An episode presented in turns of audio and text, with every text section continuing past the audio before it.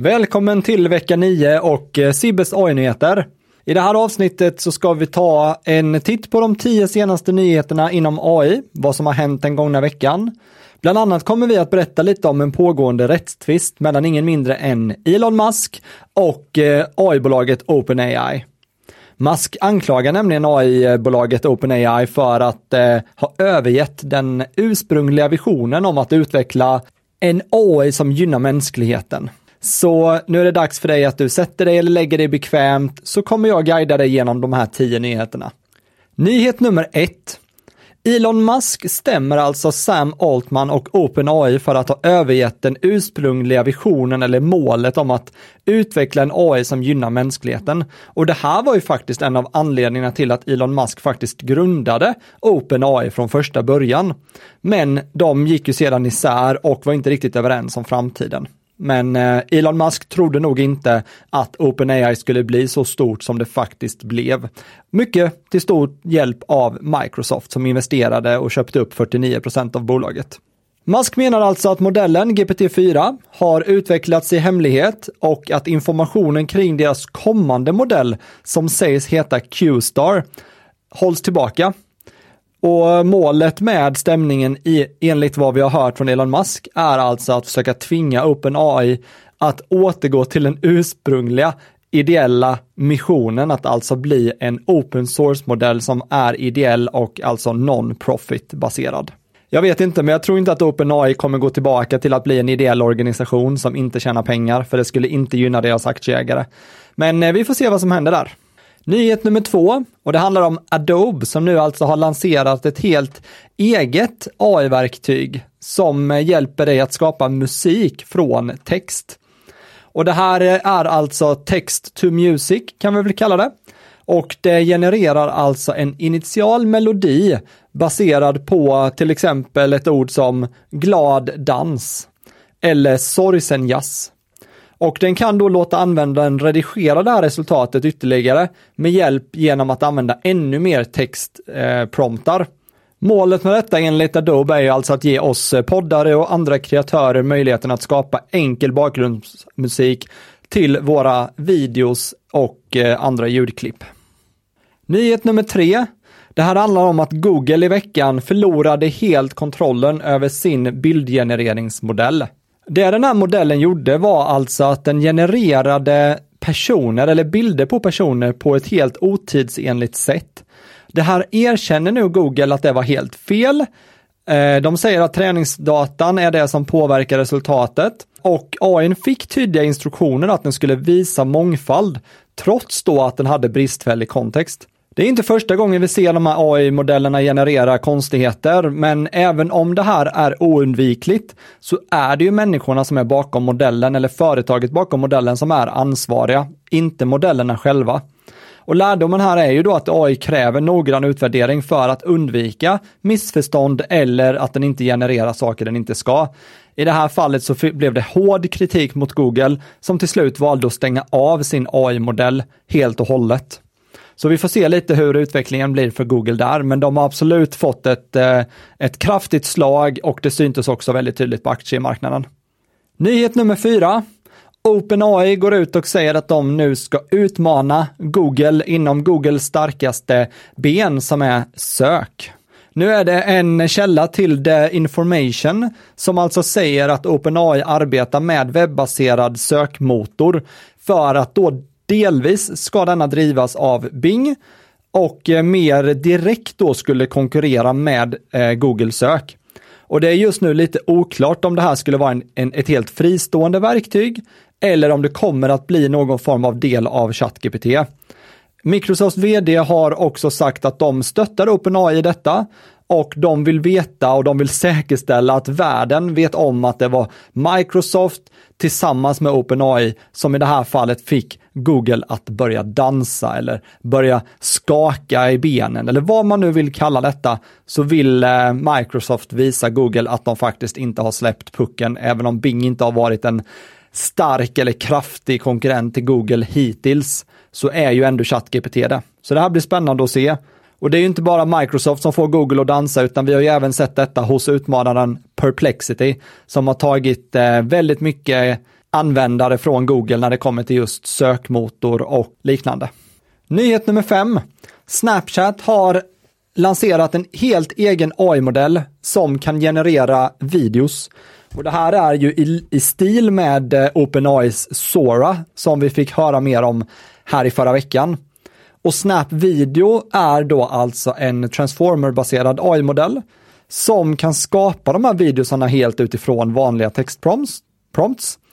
Och genom att då behandla rum och tid som en komprimerad vektor kan modellen skapa de här sammanhängande rörelserna och även få med väldigt bra dynamik i videosarna. Så att den eh, behåller någonting som brukar kallas för semantisk kontroll. Eh, skaparna bakom denna visar att modellen är mer skalbar än vad man tidigare har sett och den använder och baserar det här på nätverk som då kan skapa högkvalitativa videos med större rörelser och ännu mer detaljer. Så Snapchat är långt fram här och jag har sagt det länge att jag tror på Snapchats eh, möjlighet att bli en stor aktör inom videogenerering, sociala medier och liknande. Så det blir spännande att se hur den tar sig vidare. Nyhet nummer sju. Nu har alltså Apple gått ut och sagt att de skrotar drömmen om en egen elbil. I alla fall tillfälligt, för de säger att de prioriterar över den här personalstyrkan för att utveckla deras AI-funktioner. Som de har sagt väldigt många gånger nu, ska lanseras tillsammans med iOS 18 nu till sommaren. Det är ungefär 2000 personer som har jobbat med Apples bilprojekt och eh, vi vet inte exakt hur många som flyttas över till AI-utvecklingen, men antagligen kommer det också vara en del av de här människorna som faktiskt kommer få gå från Apple. Men om de släpper bilprojektet helt och hållet vet vi ju inte än, eller om de bara lägger det lite på framtiden. Jag tror att Apple har en tydlig bild av sig på samma sätt som jag har att vi alla människor kommer inte äga en bil framöver, utan det blir en framtid som mer baseras på olika typer av robottaxibilar som man kan beställa efter eh, behov och eh, förmåga. Nyhet nummer åtta. Adobe lanserar en helt egen AI-assistent nu som du kan använda för att ställa frågor direkt till dina pdf-dokument. Och jag tycker ju personligen att det här är någonting vi har kunnat göra i ChatGPT nu ett ganska bra tag. Så jag vet inte riktigt varför Adobe väljer att göra detta. Men de eh, vill väl behålla användarna i sina egna plattformar och verktyg. Det Adobe säger är att den här kan alltså automatiskt skapa sammanfattningar och ge förslag på olika ställda frågor. Med de här svaren kan användaren sedan skapa enklare innehåll som e-postmeddelande, presentationer och sammanfattningar. Adobe säger att den här assistenten finns i Acrobat på dator och via webben. Så att vi får se lite grann, men jag tror ju mer på den här framtiden där vi kanske har till exempel Copilots inbyggt i våra operativsystem där vi direkt kan göra den här typen av arbete utan att ens öppna upp Adobe. Så att eh, det här med externa appar, mjukvaror och plattformar tror jag kommer bli mer och mer integrerat i vårt operativsystem så att de inte kommer behövas på samma sätt framöver. Nyhet nummer nio. Och det här är en annan framtid som jag ser väldigt eh, starkt på att den kommer nu. Det här är bolaget Figure. Det är alltså ett AI-robotikföretag i USA de har nu utvecklat världens första kommersiellt gångbara mänskliga robot. Roboten kan utföra olika uppgifter inom tillverkning, logistik och även detaljhandel. Och nu har företaget fått in ungefär 675 miljoner dollar i finansiering för att förbättra robotens AI-funktionalitet och också då för att accelerera kommersialiseringen. Och eh, vi har ju till exempel investerare som OpenAI och Microsoft i det här företaget och i den här rundan. Och jag tror att de ser lite grann på detta som att det är ett sätt för dem att eh, komma ifatt kanske till exempel Boston Dynamics och även Tesla som har robotar på väg med liknande funktionalitet. Och vi har ju hört och sett länge nu att den här typen av robotar kommer vara en stor del av våran framtid i olika typer av situationer, jobb och eh, andra aktiviteter som vi kommer eh, ha i framtiden. Nyhet nummer 10. Och det här är Genie. Jag gjorde ett eget inlägg om denna på min LinkedIn för ett tag sedan för jag tyckte att den var väldigt kul eftersom jag själv är gammal gamer. Men nu finns det alltså en eh, AI-modell som kan generera spel i 2D som är, som är helt spelbara. Och eh, de är alltså interaktiva så att när du då genererar spelet som du kan basera på en bild i kombination med en textprompt så genereras hela spelet och eh, den tränas då på olika videos på internet eh, från olika spel. Och Gini då lär sig att eh, hur kontrollerna fungerar, men det är ju mycket enkla kontroller, till exempel fram, bak, hoppa och ducka. Eh, och den lär sig att skapa de här levande världarna från foton, teckningar, videos på YouTube och liknande. Detta öppnar ju såklart upp en helt ny typ av generation och hur man skapar nya typer av spel. Även om de här är 2D i dagsläget så kan man ju ta det här till nästa nivå med andra typer av eh, integreringar och utvecklingar av eh, modellerna. Ja, det här var veckans alla nyheter. Jag hoppas att du eh, lyssnade in alla och som vanligt ber jag dig fundera på vilken av nyheterna som faktiskt var mest unik eller eh, intressant för ditt fall.